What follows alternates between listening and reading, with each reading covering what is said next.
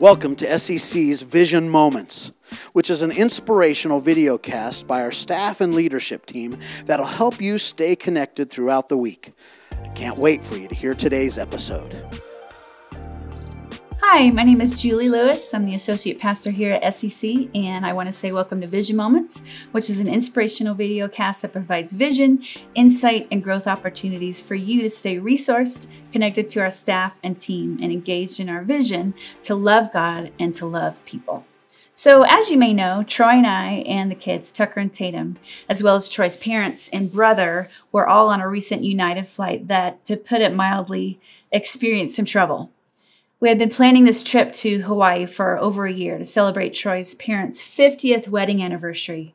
And we had bought flights and flip flops, and we had each done two COVID tests. We had purchased hotels and whale watching tours and Pearl Harbor tours and all the things.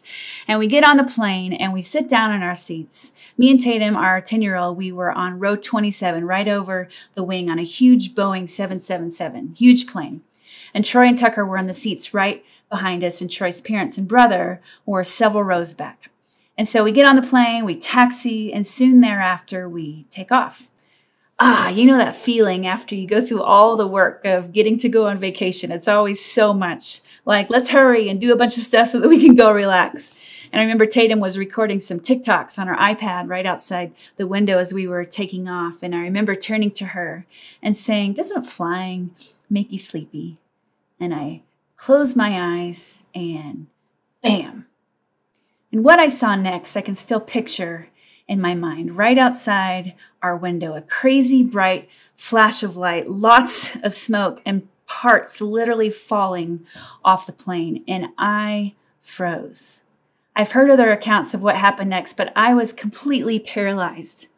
And since then, I've read about how your brain is designed to freeze in a crisis so that it can focus and figure out what to do next. But I just could not believe what I was seeing.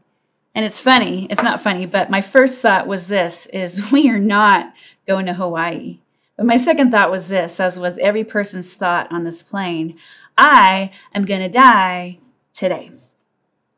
And so I grabbed Tatum and we held on to each other for our lives. And the plane was eerily quiet after the initial shock. And we sat there wondering, when is this plane going to go down? And a few minutes passed as the plane held steady. And finally, the captain came on and he said, Ladies and gentlemen, we've experienced a right engine failure. And I'm like, Yeah, we can see that. And then he said, We'll be back to update, update you shortly. And I was thinking, Oh my gosh, what is happening? And the minutes ticked by excruciatingly slow. 10 seconds seemed like 10 years.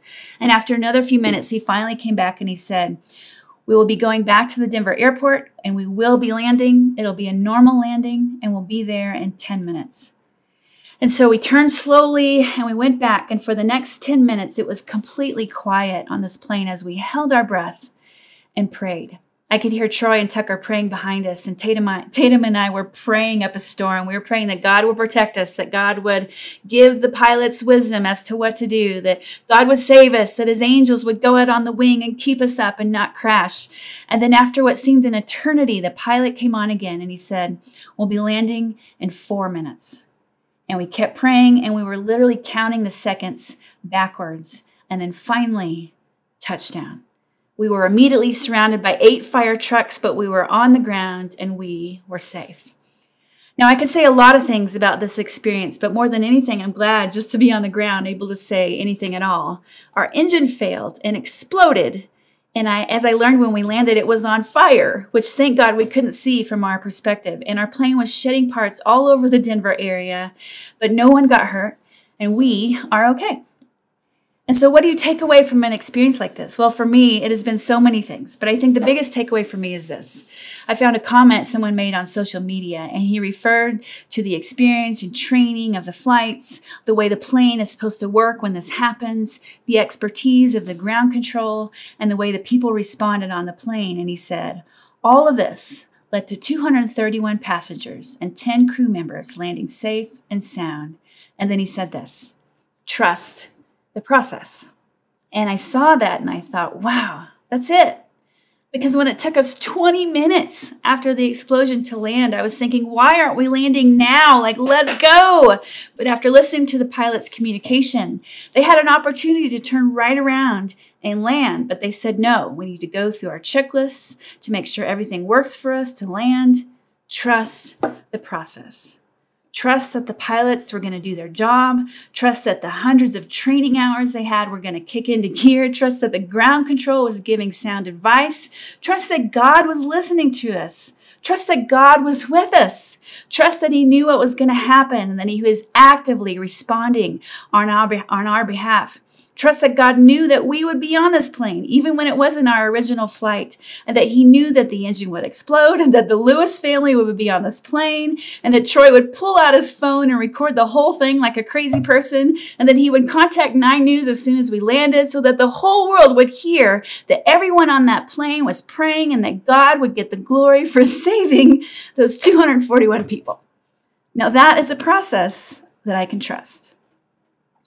And so here's my question for you today Are you in a situation right now where you just need to sit back and grab someone's hand and hold on, pray, and trust the process?